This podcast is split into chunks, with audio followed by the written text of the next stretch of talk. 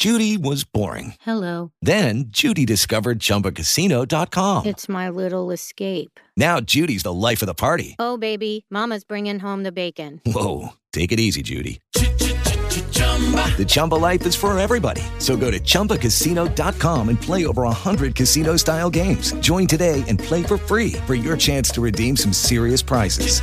chumba ChumbaCasino.com. No purchase necessary. Void where prohibited by law. 18 plus terms and conditions apply. See website for details.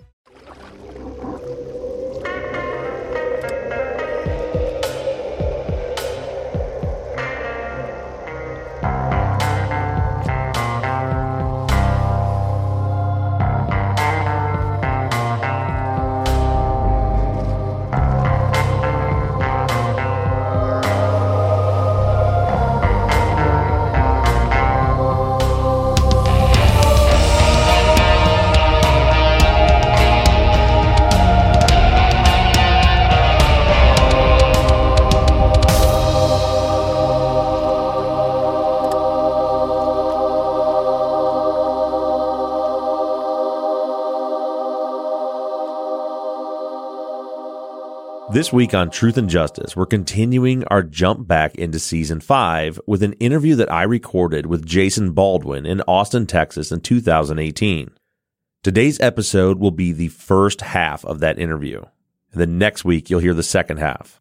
And once again, if you're new to the show and you just popped in to hear this interview with Jason Baldwin, I would highly recommend scrolling back through our episodes to season five, where we produced over 60 episodes on the West Memphis 3 case. This would be a great time for anyone to catch up on season five before a TV series on the Oxygen Network airs, which should be happening soon. But whether you've listened to all of season five or not, what you're about to hear now is a really interesting, never before heard interview between myself and Jason Baldwin. Jason and I were chatting as we turn on the mics, so you're going to join in on the conversation as we're chatting about tattoos. Texas Ranger James Holland is a legendary interrogator. They call him the serial killer whisperer. You can't hide those indications, and that's why yesterday I knew that you did it. But now, shocking interrogation tapes reveal how the super cop really operates. And that's why they asked me to come in, because I'm special. From Something Else, The Marshall Project, and Sony Music Entertainment, this is Smokescreen. Just say you're sorry. Listen and follow on Apple Podcasts, Spotify, Amazon Music, Stitcher, or wherever you get your podcasts. You were up at 4, baking pastries at 5, and open at 6. 100th cappuccino by 8, 200th customer by 9, and there's still 12 hours to go. That's why you need a business broadband that works as hard as you do. Introducing Sky Business. With 4G internet backup and our stay connected guarantee, that's better business. To find out more, visit skybusiness.com.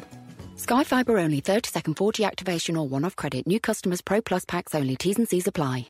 Is, is that is the one in your hand? Yeah, that's my one and only. Is that Um, is that a prison tat or is that a No. Um, well, in a way, it is a prison tat. Um, I was grounded for two weeks for not running away with Damien when him and uh, Deanna ran away. Wait, tell that story. yes. Um.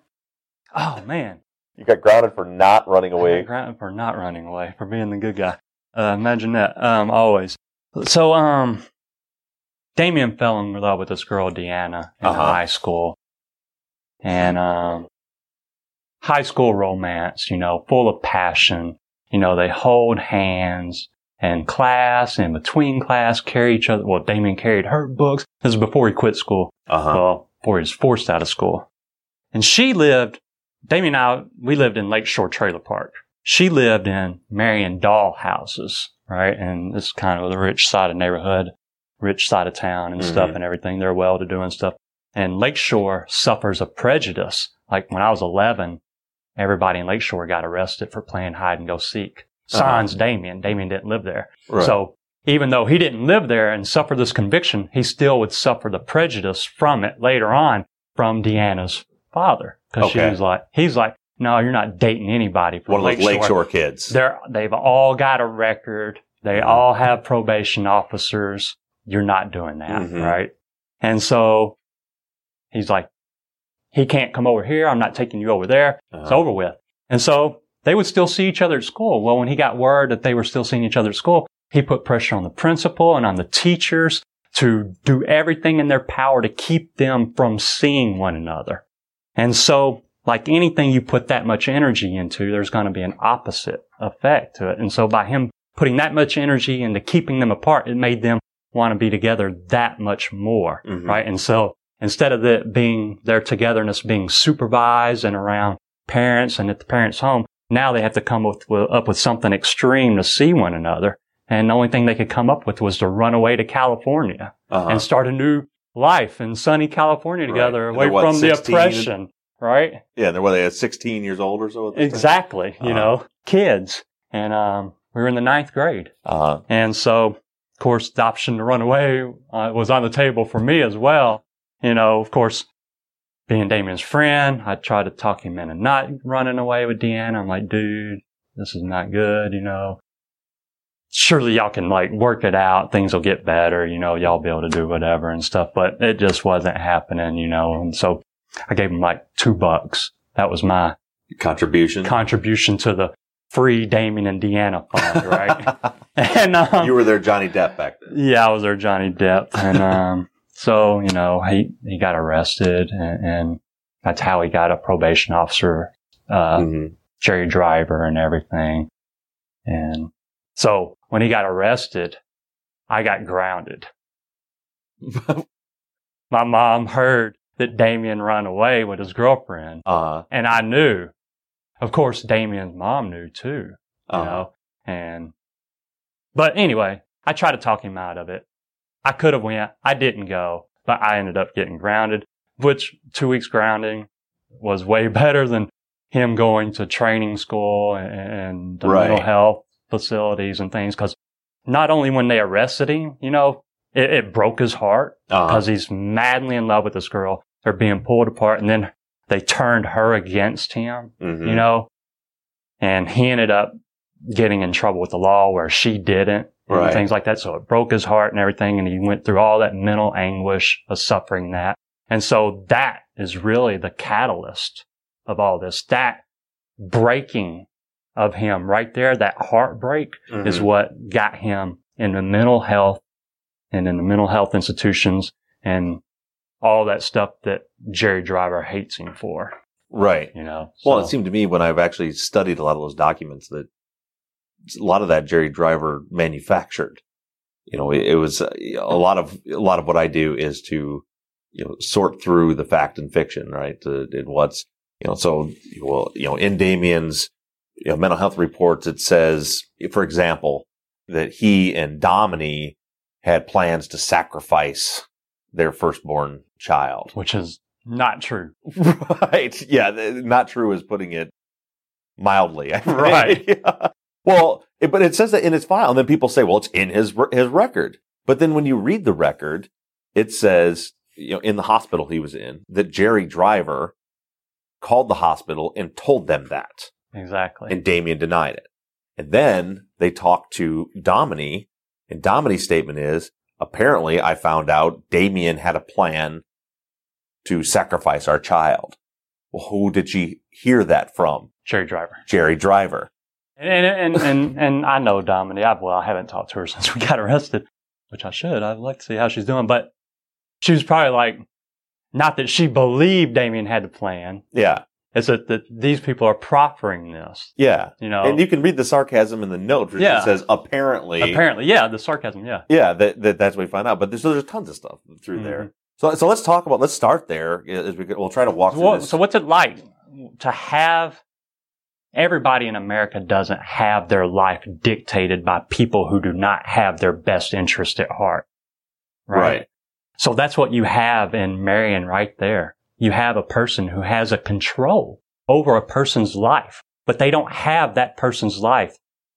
They don't have them at, at their best interest. They don't have, like Jerry Driver did not have Damien's best interest at heart, even though he had complete and utter control over Damien's life. Mhm. And he put fiction, fiction designed to destroy Damien and his life in his file. And now for everyone that can go and open up his file and look at all this mad fiction and take it as fact and attribute it to Damien and, and use that as an excuse to find him guilty of a crime he did not commit. To say, you know what? You deserve to be found guilty for something you didn't do because of the way you acted before. When the, all those actions were created by someone who wanted to see Damien's life ruined. Did you know Jerry Driver very well? I've never talked to him. I've never met him. I, I, my probation officer was Steve Jones, Uh-huh. and Steve Jones treated me with respect, and I treated him with respect, and we treated one another with respect. But Damien didn't have that same relationship with Jerry Driver, hmm you know. Do you have any idea, or did you, has Damien ever told you why he thinks? I've never been able to understand why did Jerry Driver have it out for him so bad? Because it's obvious that he did. By the just the paperwork dictates that. Right.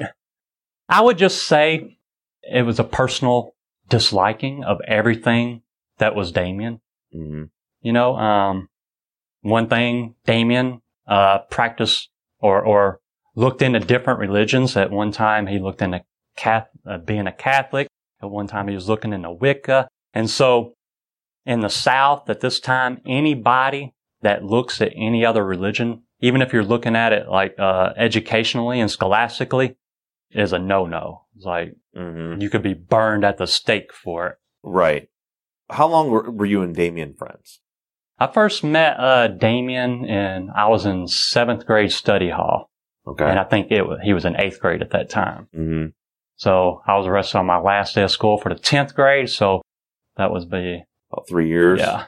So you guys were? Did you guys spend a lot of time together in those three years? When he lived in Lakeshore Trailer Park, before him and Deanna ran away, hmm pretty much all the time because he lived in the next street over. hmm Like I lived on Westlake Drive South. He lived on Southwest Lake Drive. These streets are hard to names or remember because it's Yeah. like the opposite of one another. And It's hard now, directional they- names. The streets are all in the same place, but they all change names. So I had a hard time finding where you lived when I Oh, went there. really? Yeah. well, sorry about that. but, uh, so we spent a lot of time together when he lived on the street over, but after he ran away and he was arrested and he went to training school and everything, his mom and sister and everybody moved to Portland. And then when he got out, he went to Portland too. hmm So I didn't see him again. And then the summer that he ran away during the ninth grade when I was in the ninth grade. And then the summer in between the ninth and tenth grade, he got out and came back briefly. hmm Well, no, it wasn't even summer. Uh, tenth grade had actually started because he tried to enroll in school. hmm And since it was the same school Deanna was going to, Jerry Driver made a fit about it and said that there was a, um, they couldn't be around one another Uh huh. and got Damien locked back up for trying to enroll back into school. Oh wow. Yeah. So that's why when I got to 10th grade and then when Damien got back out, he was like, I'm not trying to go back to school. I'm just going to go get my GED. Okay. Right. And so he went and got his GED and I stayed in school. So that's why on May the 5th, when I got out of school, he wasn't in school. He was on sitting in my yard on the Yugo, him and Dominique, Waiting for you to get home. waiting on me to get home. Yeah. Well, so how much time was there prior to the murders of Stevie, Chris, and Michael? How much time going back from there did you were you able to spend with Damien once he was he was back and he was you know available for you to hang out with and be friends with again after being out of the hospital? You know, he, um, he hadn't been back in town but a few months. It wasn't long. Okay. And it wasn't the same as before when he lived just down the street. Cause when he Uh-huh. just lived down the street, I could just tell my mom I'm going down the street to Damien's. Okay. But when he moved to Broadway, I had to tell my mom I'm going to Damien's. But she has to take me there. Or I have to call over there and he has to get his mom to come get me and Right. take me there. So it's a big production, Right. right? So now parents have to be involved. Parents have to take you to and fro. Because that's that's quite like a that. distance from the Broadway trailer park to Lakeshore. Oh yeah. Did did you guys ever? Did he ever? You know, ever walk from there to your house, or am I- Not, not that I know of. 'cause I, I've never looked at, it, but it's got to be several miles. I've never, I've never walked it. okay. Uh, do you know if he ever walked it? Not, not that I know of. Okay. I can't remember a single time where he where I can remember he was at my house and he was like, dude, that was a freaking long ass walk or, right. you know, yeah, you know? I imagine that's exactly what he'd be saying. after I mean, I, I can't remember any of any of those times, anything like that. So I don't Uh-huh. think he ever walked from So- his house there to my house. Okay. So did you guys during those few months leading up to? I mean, th- th- somehow you got tied in with Damien this whole thing. I mean, he was my best friend from Yeah. high school. You know. So did you guys still spend a lot of time? Oh yeah, with we would. Like, I said, even though I couldn't just walk over to his house anymore, Mm-hmm. we still would like um the skating rink. We Uh-huh. we'd meet at the skating rink. I'd have my mom take me there, and his mom would take me there, or our parents would take us both there. We'd he'd stay the night at my house, or I'd stay Mhm. the night at his house. You know, and we would go to Right. the skating rink. Um, so you guys were still tight during that time. yeah, we're still friends. We you know we just I just can't walk over in five See him minutes every to his single house. day, know. Yeah, it's got to, you know, it's got to be planned for the weekend or whatever. You know, it's got to be a big thing. But Dominique lived in Lakeshore, and a lot of times Damien would just stay over there too, stay the night over Okay. there. You know, so like he could come over to my house Right. or whatever. Okay. You know, So that so he was he was around quite a bit then. yeah, but just. He was around quite. He was around a bit, but just not like it used Not to be like used when to he lived sure. down the street. If, if that makes sense. Yeah, yeah, absolutely. But even though even though Dominique lived around the corner from me and he was over there a lot, he still what he still didn't live there, right, right? sure. So there was still some times where I'd be, you know, like I wonder what Damien. I'm gonna go over Damien's. No, I can't do that because Damien doesn't live over there. Right. He lives way to heck in Broadway, Trailer Park. So now if I Mhm. want to go see Damien, I got to call. Hey, dude, what Yeah. you got going on? It's actually a different town because you guys actually It's in West Memphis. I live in Marion. Right, different town. So during the years that you guys were, were close, you, you mentioned the different because one of the big things that people, you know, Damien's a Satanist and and all these things. In, in your opinion, was Damien did Damien worship Satan? No, in my opinion, Damien didn't worship anything, you know, and he definitely didn't worship Satan. He was curious about religion, you know, he was curious about life and curious about everything, you know, he just loved to study about things, you know. Mm-hmm. Me personally, I'm a Christian, I'm raised a Baptist, and I'm an American, and I believe that everybody has a freedom of religion and a right to practice religion, right to study religion. And as long as your religion isn't hurting me, I'm for it. Right. You know, if you are not hurting me, I am for it. If you're not trying to make me do something I don't want to do, I am for it. Mhm. If it frees you, I am for it.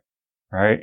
But a lot of people aren't that way. You know, I mean, I was raised a Baptist, you know, and, and as a Baptist, you're, you're taught, you know, if you don't believe in this path, it's the only way to salvation, you're damned to hell. Right. You know? And so a lot of people take that very seriously and they go about it in a way I wouldn't go about it. Right. I would, I would look at people if I was say, if I'm really believing that person's going to go to hell, I'm going to try to help them not go to hell instead of being like, Oh, you're going to go to hell. Damn you. Right. You know? Yeah. And just to throw kerosene on the fire, so Uh-huh. to speak. Right. That doesn't make sense to me. Right. You know, why do you want to build a wall in between you and these people that you're supposed to be helping? Exactly. And and Damien seemed to be. I mean, Damien obviously had his own beliefs, still does. Yeah. But I've never heard him say a negative word about anybody else's beliefs. No. And you will not ever hear him say a negative word about anybody else's belief because he, he believes that you have a right to believe what you need to believe. Right. You know? Did Did he ever strike you as growing up or anything as being violent? Mm-mm. Now, uh, we wrestled around in like our earlier years, Uh, wrestled around and stuff like that, but it wasn't violent. It was just kids goofing around. goofing around, wrestling around. Like, uh, we'd be wrestling each other, throwing each other headlocks. He took taekwondo. Uh, So he'd put me on these weird moves and stuff, and uh, I'd try to get loose or whatever.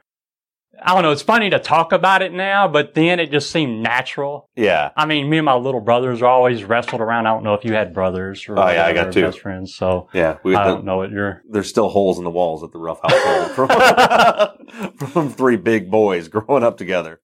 I, I got a. Uh, we didn't have a camera when I was a kid, but one day my dad, like my biological father, showed up and uh, he brought a camera and he took pictures of us, me and my brothers. And there's a picture of my little brother Matt, who's two years younger than me, and he's got me in a headlock. Did he grow up to be bigger than you? He is bigger than me, Yeah. but I think I was starved in the county jail during my growth stage. Uh-huh. I missed out on some of my growth because, like, my dad's like he's taller than me. He's like, I always thought you were going to be tall. Yep. I was like, yeah, they started me in the county jail. How old were you when you were in the county jail? Well, on my 16th birthday, I had it right before I went to the county jail. And I remember I was just reaching the same height with my mom because I was Uh-huh. like, Mom, I'm almost as tall as you now, Yeah. right? At 16, right? And then the visits in the county jail were through glass. And so Mhm. you couldn't really tell how tall you were. Right. And they would always already be there. But later, when I got to prison and I was able to hug my mom for the 1st time, she walked up and I was like, oh my God, you got so short. Cause she Yeah. came to like my chest, Yeah. right? So within a year, I grew that much. I forget, like when you said when I was 16 in the county jail, I, I forget that's when you were arrested for this murder. I keep forgetting that you were such a young kid when this, when this happened. Uh, cause you had a little bit of run over the law. Was that what we were referring to earlier? The, I grew up, I went to Memphis schools until the fifth grade and then came home from school. Last day of school for the fifth grade and um, there were U-Haul trucks outside my house mm-hmm. and my grandparents were out there. And while my dad was, my stepdad was at work, we moved to Arkansas, Uh huh. right? And, um, so my first day of school in the sixth grade is in Marion is when I first met Jesse. Okay. And he was like trying to bully me. He was like Uh-huh. the school bully.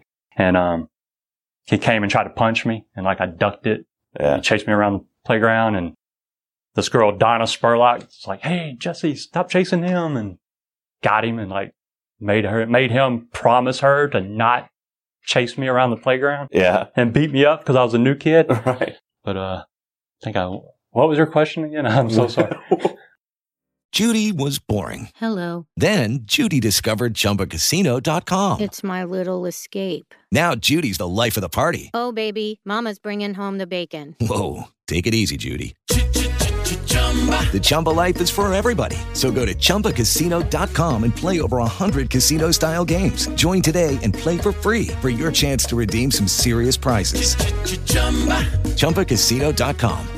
No purchase necessary. Void where prohibited by law. 18 plus terms and conditions apply. See website for details. It is Ryan here, and I have a question for you. What do you do when you win? Like, are you a fist pumper? A woohooer, a hand clapper, a high fiver. I kind of like the high five, but if you want to hone in on those winning moves, check out Chumba Casino. At ChumbaCasino.com, choose from hundreds of social casino style games for your chance to redeem serious cash prizes. There are new game releases weekly, plus free daily bonuses. So don't wait. Start having the most fun ever at ChumbaCasino.com. No purchase necessary. VGW. Void were prohibited by law. See terms and conditions. 18 plus. What was your question again? I'm so sorry. when you, when you, uh, went to, you got put on probation. Oh yeah, yeah. So I'm 11 years old. We just moved from Memphis, Tennessee to Arkansas. And like we get there at the trailer park and it's, you know, we're trying to make friends and fit in. Me and my brother Matt. I was 11. Matthew was nine. Little Terry was, uh, let's see, so he's seven years older than me. So he's like four or five then, Mhm. you know. And so we're trying to make friends with everybody. Of course, we live on a lake.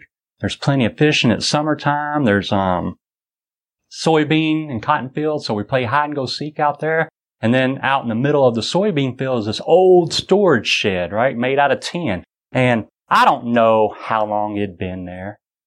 I mean, no one Mhm. told me, but everybody was like, this is what we do. We play hide and go seek in here, right? Mhm. And I don't know how long it takes a tree to grow, right? Uh-huh. But the, a tree had started growing outside of the building. But at some point, the tree got so big and so tall as it was growing that it pushed the wall in Uh-huh. and it lifted the roof, Okay. right? Yeah. That's how long this place is. I mean, it's abandoned, Right. right? So we climb the tree, go in the roof, and then climb down the tree Uh huh. because the tree is inside now. It like pushed the wall open. It grew. Okay. right? That's how long, I don't know how long this process was, Uh-huh. right?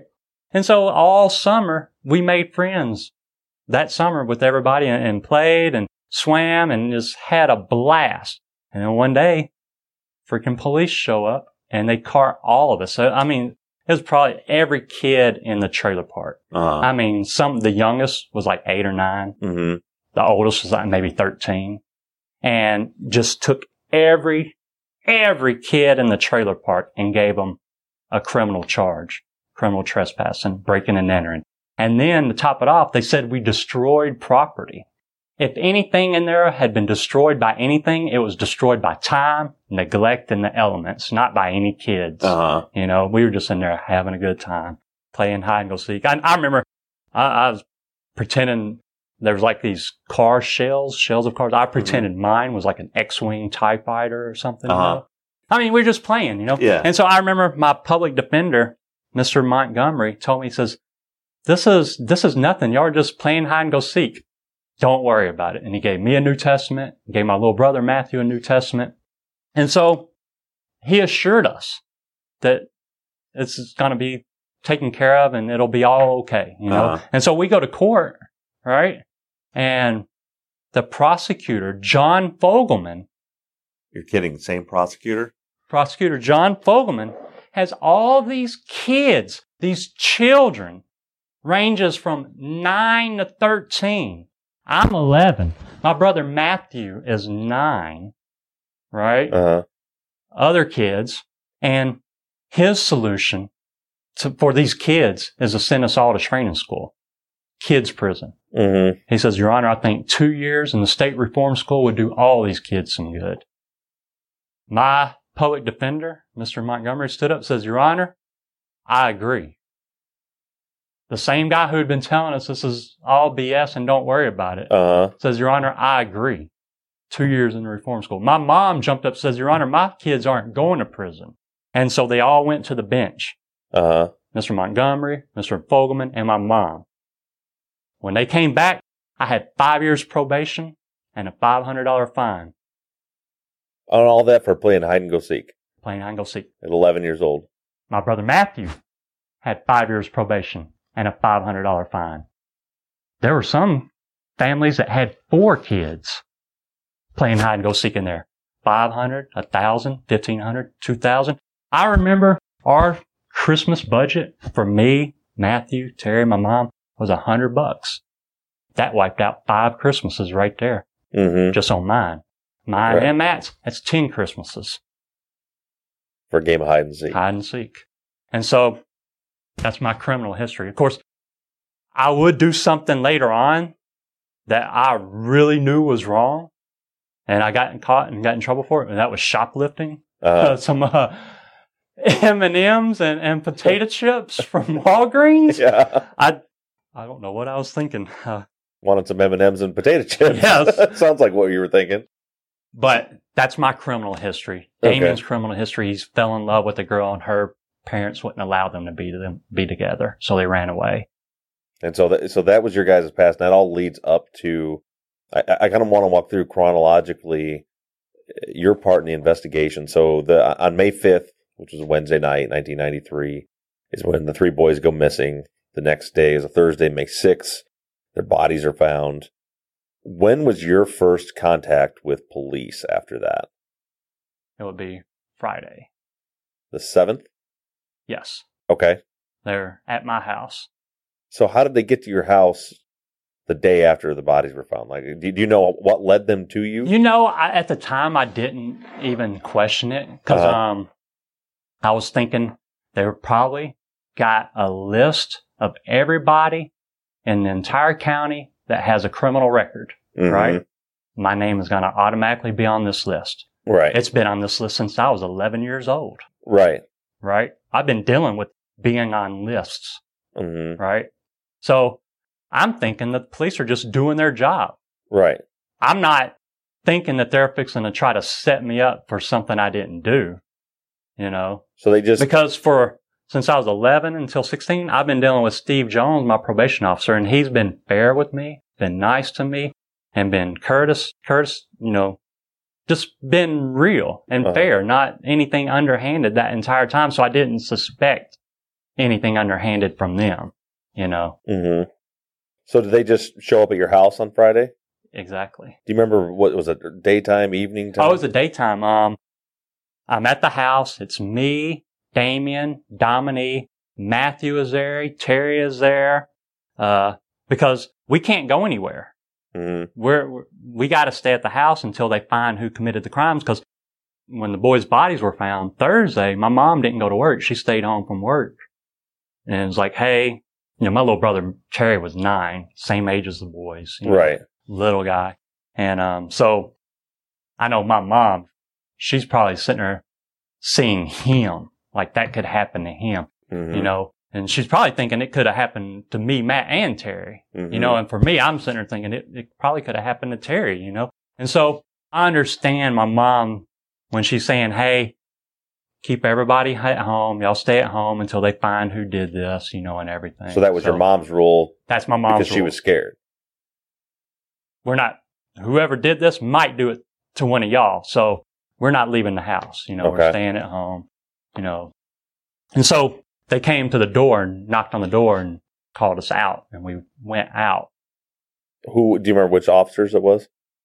I remember what they look like. I can't tell you which ones, but I want to say it was Ridge, but I do remember one of them was wearing a black shirt with a uh, Grim Reaper around it insignia on it.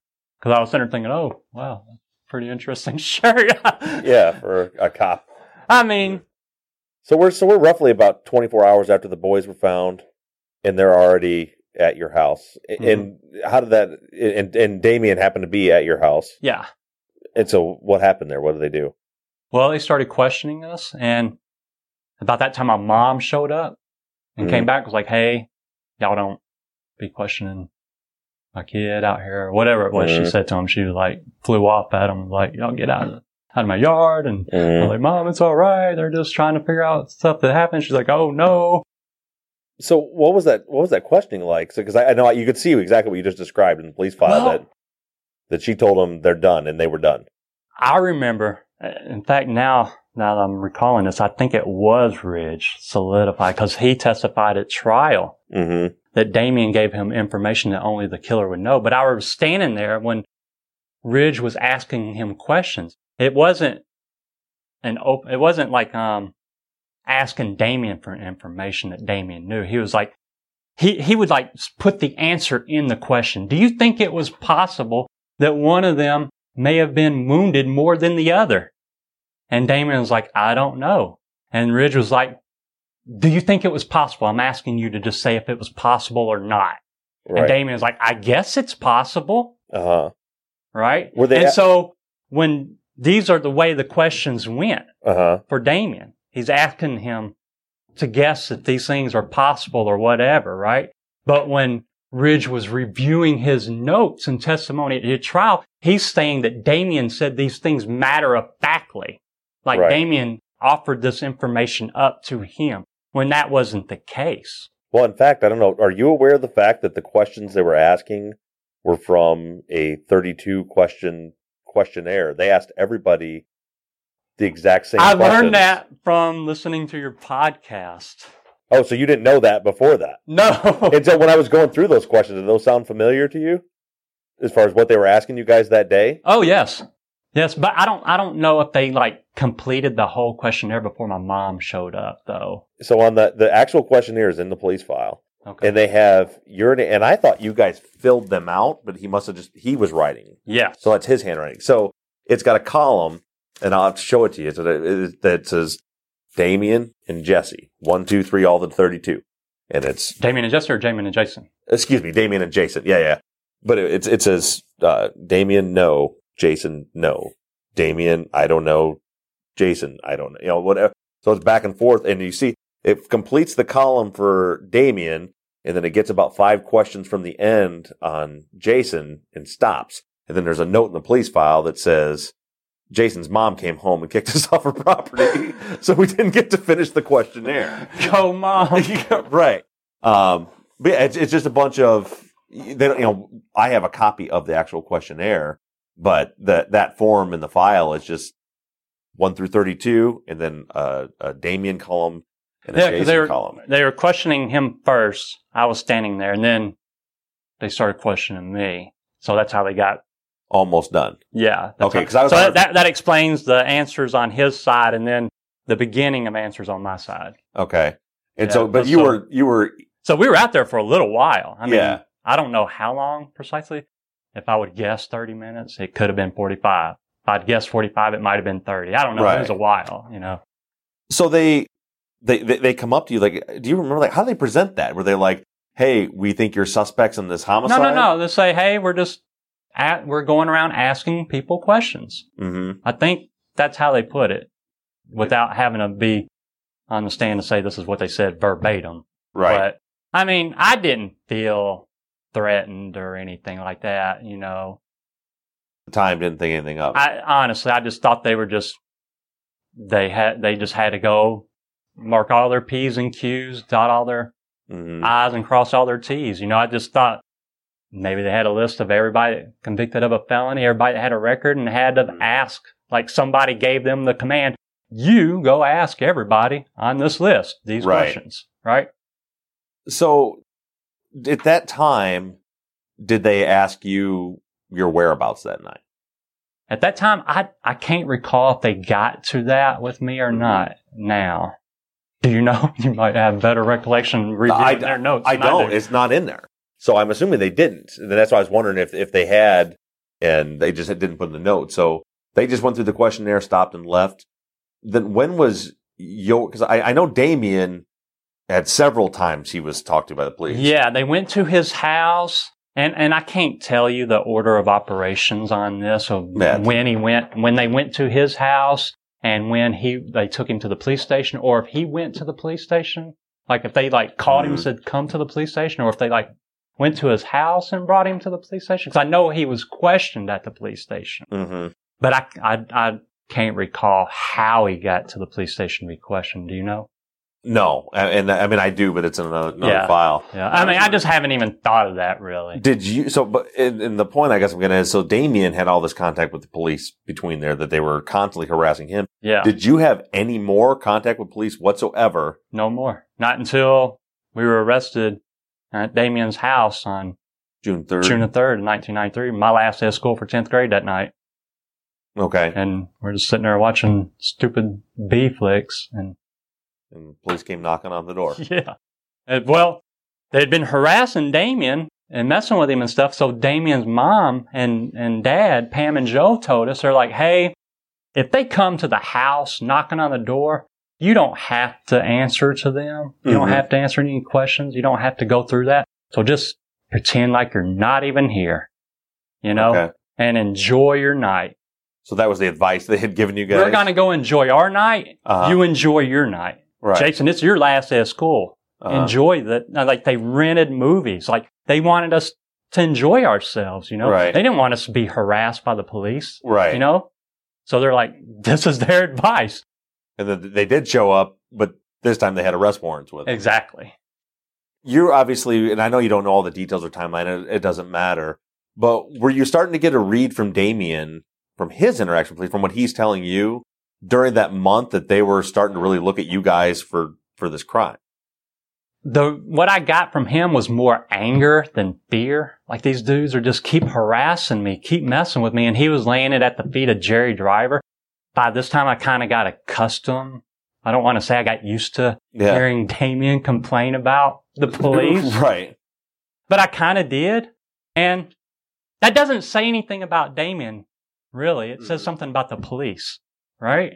Yeah. At the time, in, in my immaturity, I kind of blamed Damien. I'm Mhm. like, why is this dude always complaining about these police? I don't want to hear about this. right. You know, let's talk about music or whatever, you know? Mhm.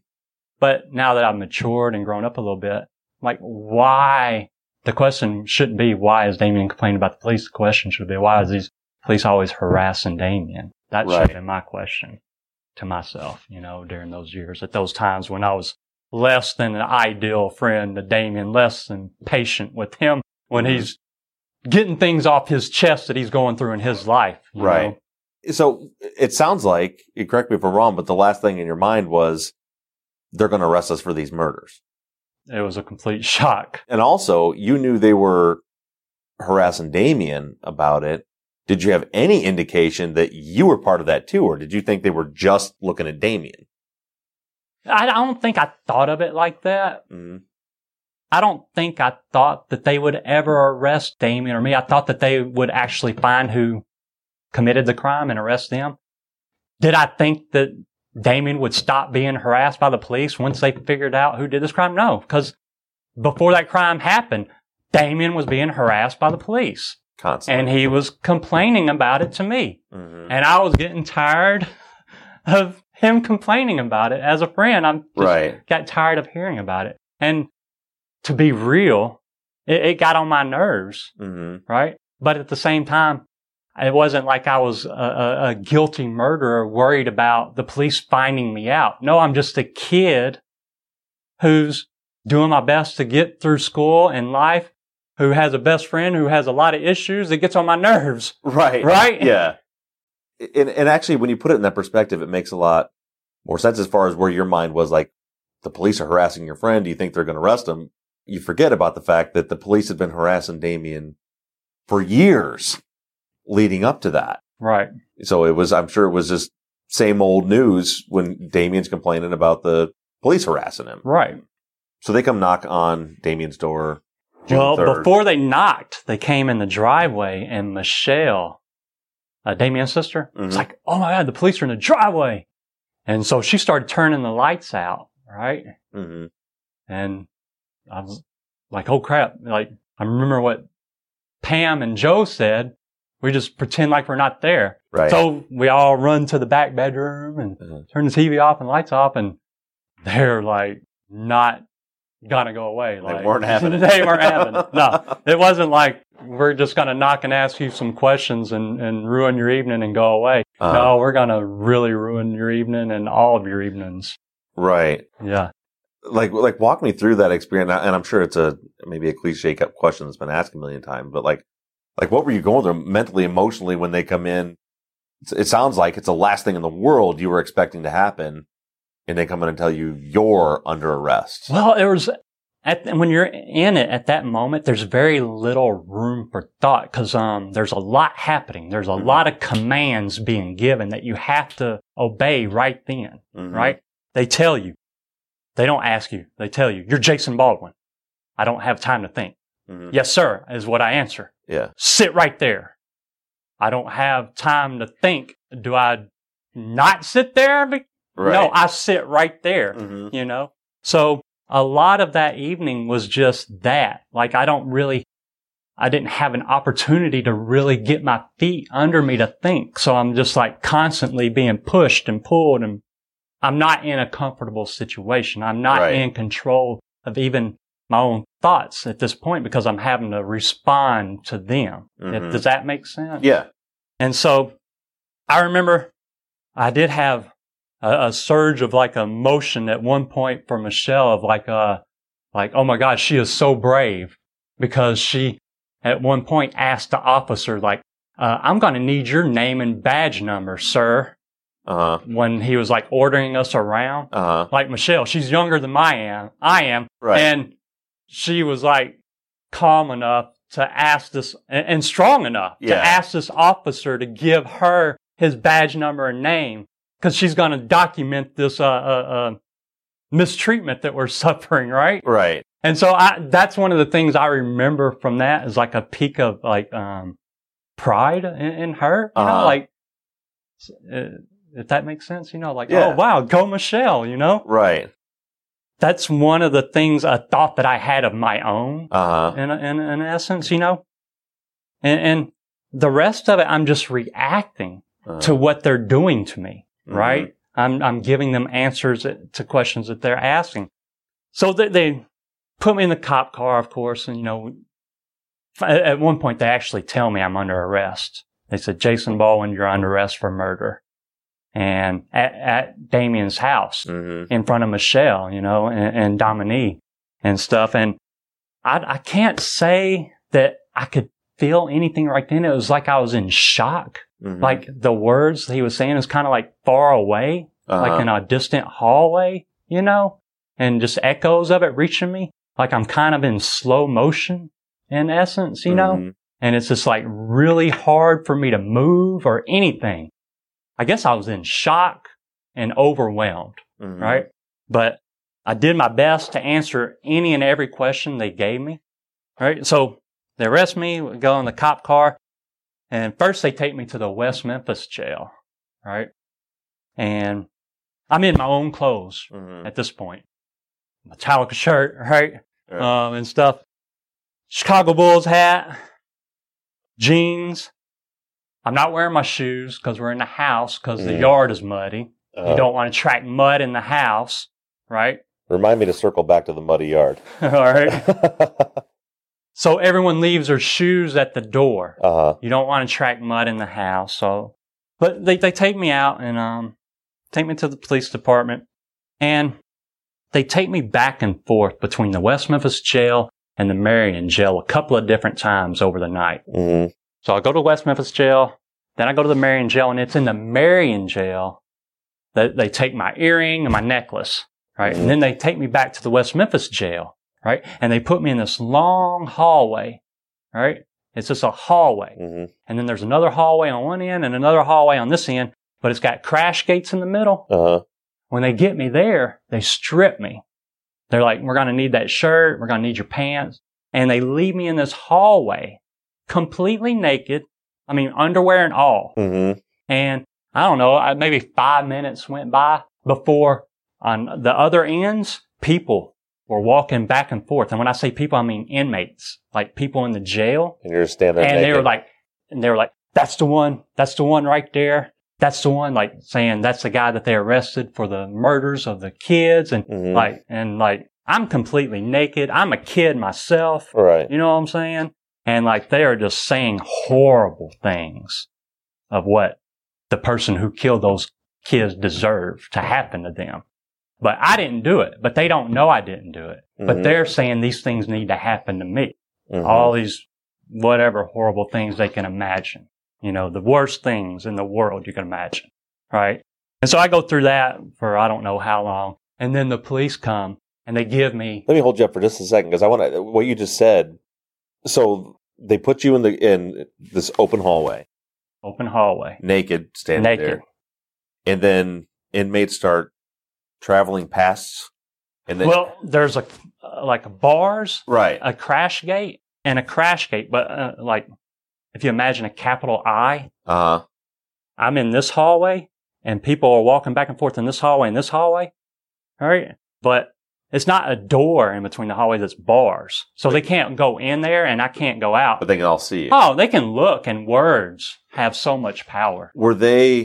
I, I guess what I'm getting at were, were they look like in their normal course of business, or were they paraded past there? That I don't know.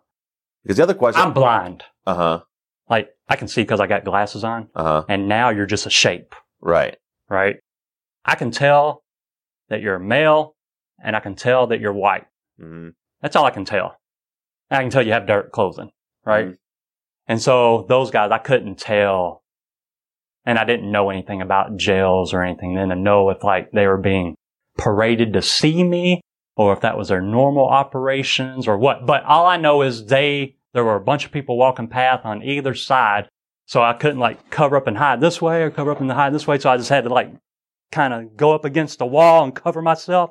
and they're You know? all, yeah, and and they're all yelling that you're the one that killed those boys. Exactly. So And the I- news is out. The word is that And is that- out. That's what I'm getting at. They just arrested you. They just took you there. And what I'm wondering is, was this a tactic by the police to put you in a position to, uh, were they threatening you and what they're going to do to you or what oh yeah, like they're what people do when they see someone who is a suspect of a horrible crime is they make up the things that that person deserves to happen to them. Mm-hmm. happens everywhere. People do it all the time. They're sitting in front of the news. Someone gets arrested for being a suspect in something to a child. Oh, they should do the same thing to that person. Mm-hmm. So by then there'd been a month of rumors, all this stuff, of whatever happened to those boys and stuff. So all of this was unleashed on me Mm-hmm. at that point, you know, by all these people. And there I am. I'm buck naked Right. in the most vulnerable way you could be, you know. it just, it just to me, and So it was very emotional, very uh, uh, demoralizing. It, it, it kind of gave a glimpse of a, a life and a future hmm that I could uh, look forward to experiencing for a better Well, and that's exactly, terms. and that's exactly what I'm getting at because I could see a, a, a very sharp interrogator setting that situation up and then later getting you into an interrogation room and, and giving you the whole You know What- what, they're what- going to do to you. what you saw out there is what you can expect, but you work with us, so we can help you with that Right. type of thing. Did you did did they make I- any sta- think- things like that to you when you were being interviewed? I think had they have not had Jesse's statement, they'd have put more pressure on me than what Mhm. they did. But they put a lot of pressure on me. Not to say that they didn't, hmm but I just kept telling them where I was at, what I was doing, and it was not murdering three kids. hmm And they just refused it. Refused it. Absolutely refused it. And they would just tell me, well, your friend says otherwise. I'm like, who is this r- friend that you keep referring to? And they were like, oh, you know, you tell us. And I'm not going to play guessing games with them people. I'm not going to guess. hmm I didn't know. And, and I thought, honestly, the thought crossed my mind that maybe whoever this person was was completely made up. And they were actually they were referring to Jesse. Hi, now I know they were But referring to Jesse. At the time, I didn't know they were referring to Jesse. hmm They wanted me to give them a name. Uh huh. I had no names to give them. Let's, But then they were like, why don't you guess? Who, who do you think would, why would someone lie on you like this? Why would someone say you committed this crime? Who do you think would say, who do you think would tell us you did this? And I was like, I do not know. Mhm. Come on, there's got to be someone. Give us a name. And that's the way they questioned me, Mhm. you know? With the Lucky Land slots, you can get lucky just about anywhere. This is your captain speaking. Uh, we've got clear runway and the weather's fine, but we're just going to circle up here a while and uh, get lucky. No, no, nothing like that. It's just these cash prizes add up quick. So I suggest you sit back, keep your tray table upright, and start getting lucky. Play for free at LuckyLandSlots.com. Are you feeling lucky? No purchase necessary. Void where prohibited by law. 18 plus terms and conditions apply. See website for details. You've worked hard for what you have your money, your assets, your 401k, and home. Isn't it all worth protecting? Nearly one in four consumers have been a victim of identity theft. Lifelock Ultimate Plus helps protect your finances with up to $3 million in reimbursement. Lifelock alerts you to identity threats you might miss. And if your identity is stolen, your dedicated US based restoration specialist will work to fix it. Let Lifelock help protect what you've worked so hard for. Save 25% off your first year on Lifelock Ultimate Plus at lifelock.com slash aware. Terms apply. Were you questioned for a long time? The time of that night dragged on for so long. Like I did not sleep Mm-hmm. at all that night. And I went back and forth between the West Memphis jail, the Marion jail, and the Crittenden County Memorial Hospital, Mhm. like several different times. So I don't know actually how long they questioned me. Like, was it 45 minutes? Was it an hour? Mm-hmm. I don't know now. In their questioning, they obviously asked you where you were that night. Right. Did you have a pretty good recollection of where you were on the night of May 5th? And yes. And when I tried to tell them, they were like, no, your friend has told us different. So what would you, do you remember now what your, your alibi Oh was? yeah. When I got home from school, like I went to school that day. Uh-huh. Like, you know, I went to school. I, I believe in education. Education is important to me. So I went to school. When I got home from school, when I got off the bus, Damien and Dominique were already at my house, sitting on like in front of my house. I have a Yugo, Uh-huh. which is this terrible little car. That's this car in particular, this specific car is wrecked. Like Uh-huh. my mom wrecked it, and she's like, she wrecked it before I turned 16. Then she was like, when you turn 16, you can get this car. I'm like, that car is wrecked. Wrecked I don't want that car. and so when I did turn 16, like the car was technically mine, even though Uh-huh. it could not and would not. It was not a you go. It was a Can't Go. Right. right. And, um, but anyway, sorry. Uh, Damien and Dominique were sitting on the Yugo Uh-huh. when I got home from school waiting on me and stuff. And so we went in the, in the house and, um, played Super Nintendo for a little while. Um, my friend Ken came over who lived on the next street over, the street that Damien used to live over, Uh-huh. the next street over. And so we sat in there for a little while and, um, Is that Ken Watkins? Ken Watkins, Okay. yes. And, uh, at this time, my stepfather was kicked out and my mom had a boyfriend living with us, Dink. Mhm. And he knocked on the door, the bedroom door, and was like, Hey, got a phone call. I went, took the phone call, and it was my Uncle Hubert. Mhm. And I say my Uncle Hubert is really my great grand Uncle Hubert. Like Uh-huh. my mom's uncle. You know what I'm Okay. saying? Yeah. He's even more uncles further than that. you know, Right. like yeah. Uncle Hubert's ancient. Right. he, he, he's awesome. I love Uncle Hubert. Um, And so he's wanting me to cut his grass. He's like, uh, "You gonna come over and cut my grass?" And I'm like, "Yeah, I'll be over in a minute." You know, however long it takes me and stuff. So I I go back to my room and tell Damien, Dominique, and Ken, like I'm like, "Hey, I got to go cut my uncle's yard. Y'all can come with me. You can stay here. You can go wherever. Mm-hmm. But I'm going to cut my uncle's yard. Right. That's what I'm going to go do." And so they're like, "Oh yeah, we'll go with you." Blah blah blah. blah, blah. I'm like, "Stop making out. Let's go." Right. Damien and Dominique, they're just like making out in Mm-hmm. the room while me and Kim played Nintendo or whatever.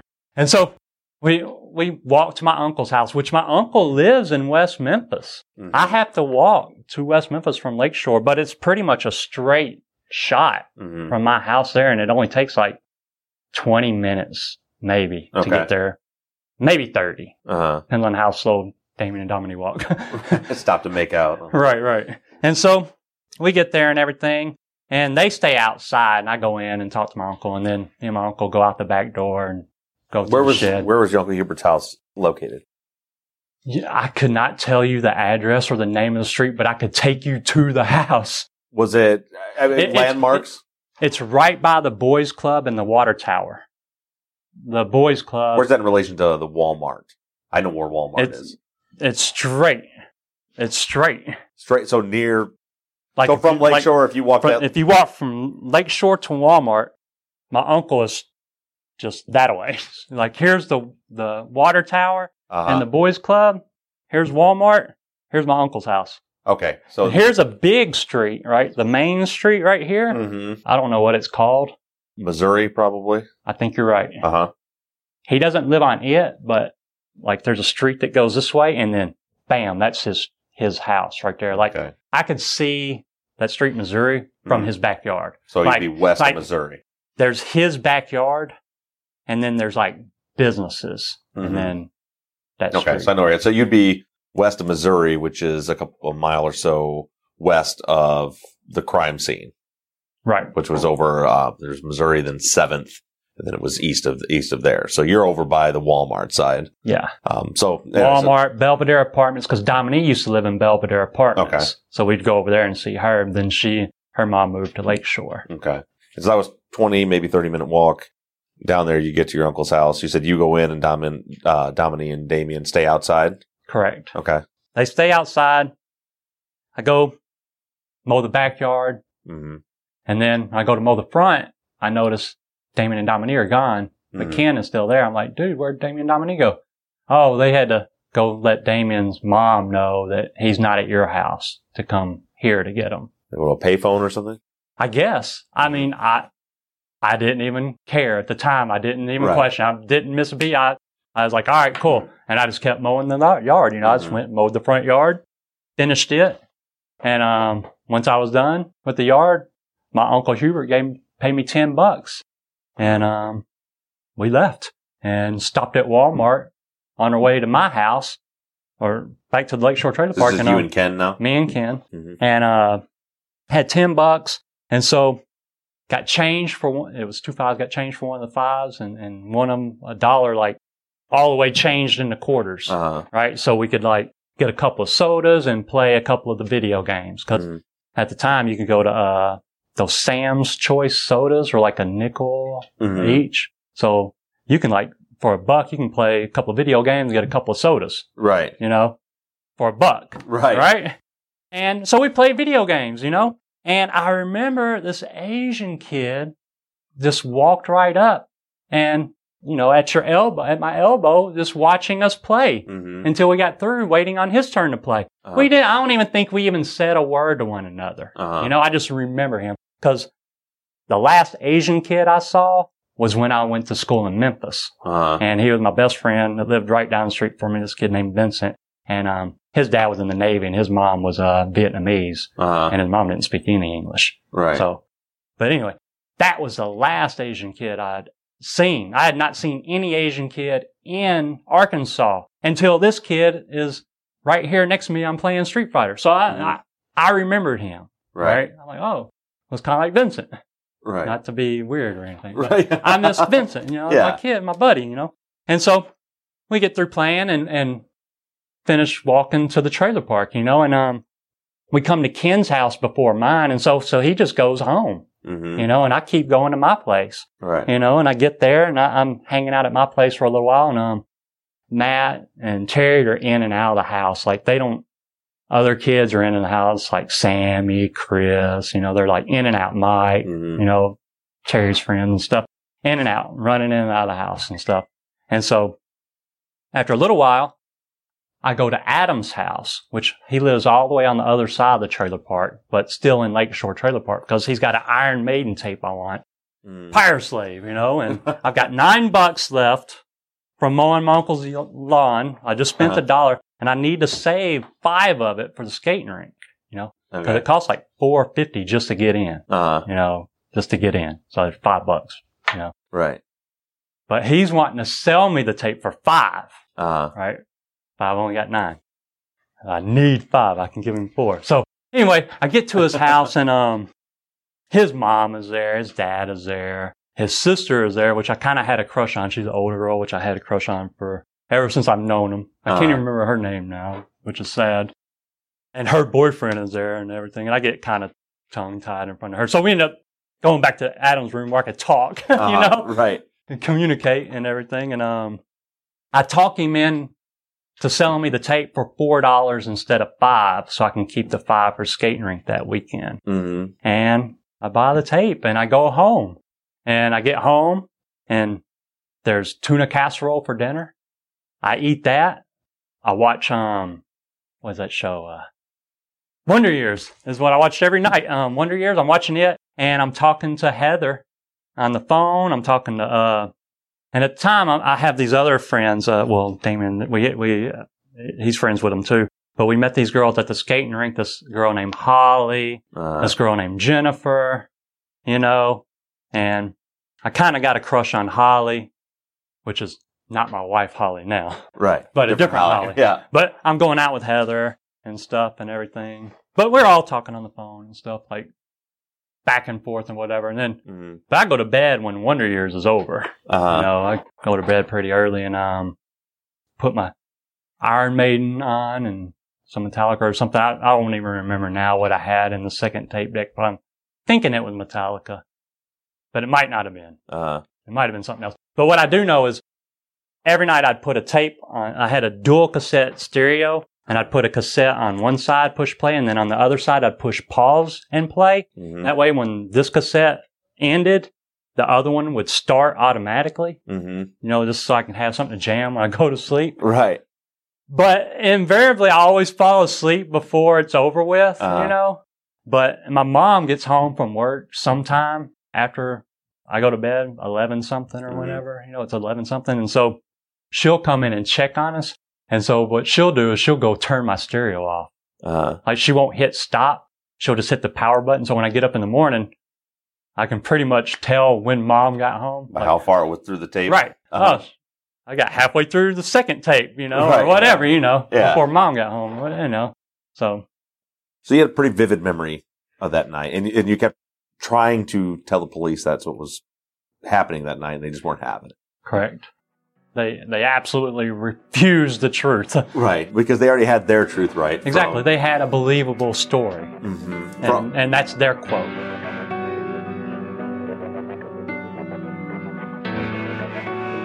Make sure you tune in to the second half of my interview with Jason Baldwin next week on Truth and Justice.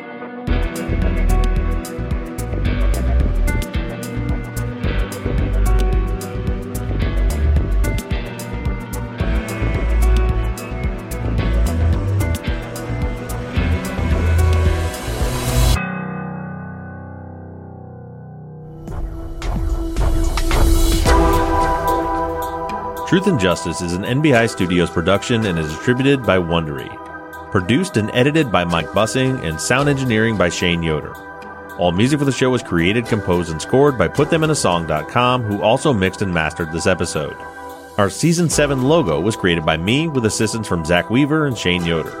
All of our font across all of our logos and banners were created by Tate Krupa of Red Swan Graphic Design. You can find more of Tate's work on Etsy.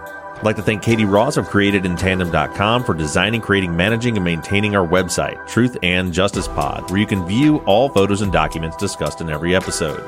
And a big thank you to our transcription team Pamela Westby, Kathy McElhaney, Charlena White, Kaywood Yamnick, Ginger Viola, Edith Swanneck, and Jen Reese in Candela. And as always, thank you to all of you for all of your engagement and support. If you like the show and you'd like to support us, you can do so in a number of ways. To financially support the show, you can go to patreon.com slash truth and justice. On the Patreon page, you can pledge as little as $3 a month, and we also have reward levels on Patreon that include access to behind the scene videos of the tapings of our Friday follow up episodes, ad free versions of all of our episodes, Truth and Justice Army t shirts and hats, and even the opportunity to co host one of our Friday follow up episodes. You can also help us out by going to iTunes and leaving us a five star rating and review. And lastly, you can always support us by supporting the companies that sponsor this program. If you have a new case that you'd like us to consider for future seasons, you can submit your cases on our website, truthandjusticepod.com. Just click on the case submission button and fill out the form. And the most important thing that you can do is engage in our investigations. You can keep in touch with us through our email, theories at truthandjusticepod.com. You can like our Facebook page or join in on the conversation on the Truth and Justice Podcast fans page. For all of you tweeters, you can connect with us on Twitter at Truth Justice Pod. I personally can be found on social media at Bob Ruff Truth, and Mike can be found at Murrb Gaming, M U R R B G A M I N G. And don't forget that we always have our 24 7 voicemail line open for questions, comments, or tips on our cases. That phone number is 269 224 2833. However, you do it, stay engaged, stay in touch. But as for now, I'm signing off. I'm Bob Ruff, and this has been Truth and Justice.